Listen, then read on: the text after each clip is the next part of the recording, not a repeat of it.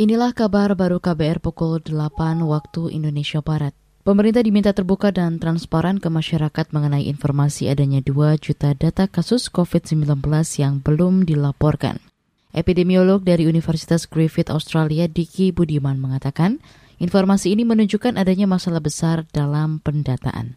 Ia meminta pemerintah membenahi sistem pendataan COVID-19.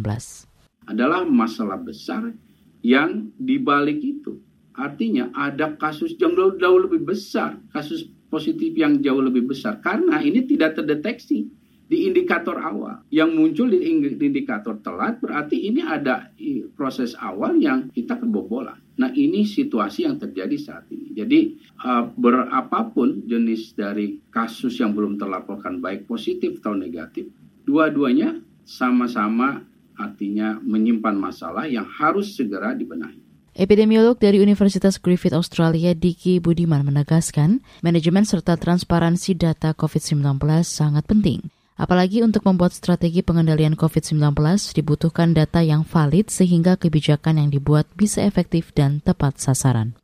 Sebelumnya, Menko Maritim dan Investasi sekaligus Wakil Ketua Komite Penanganan COVID-19 dan Pemulihan Ekonomi Nasional Luhut Binsar Panjaitan menyebut ada 2 juta data COVID-19 yang belum masuk rekap pemerintah.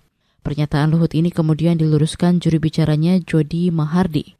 Jody menyebut yang dimaksud Luhut bukan data 2 juta kasus positif, melainkan ada banyak hasil tes negatif yang tertunda untuk dilaporkan oleh laboratorium. Penguasa hasil kudeta militer Myanmar memperlakukan status darurat militer di kota Mandalay, kota terbesar kedua di Myanmar. Status darurat militer ini diberlakukan setelah sebelumnya ratusan ribu orang berdemonstrasi memenuhi jalanan kota menolak kudeta militer terhadap pemerintahan yang sah. Dengan status darurat militer ini, warga dilarang berkumpul lebih dari lima orang dan jam malam diberlakukan dari delapan malam hingga jam pagi.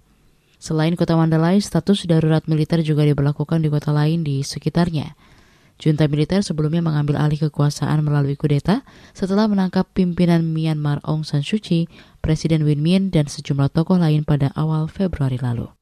Demikian kabar baru KBR.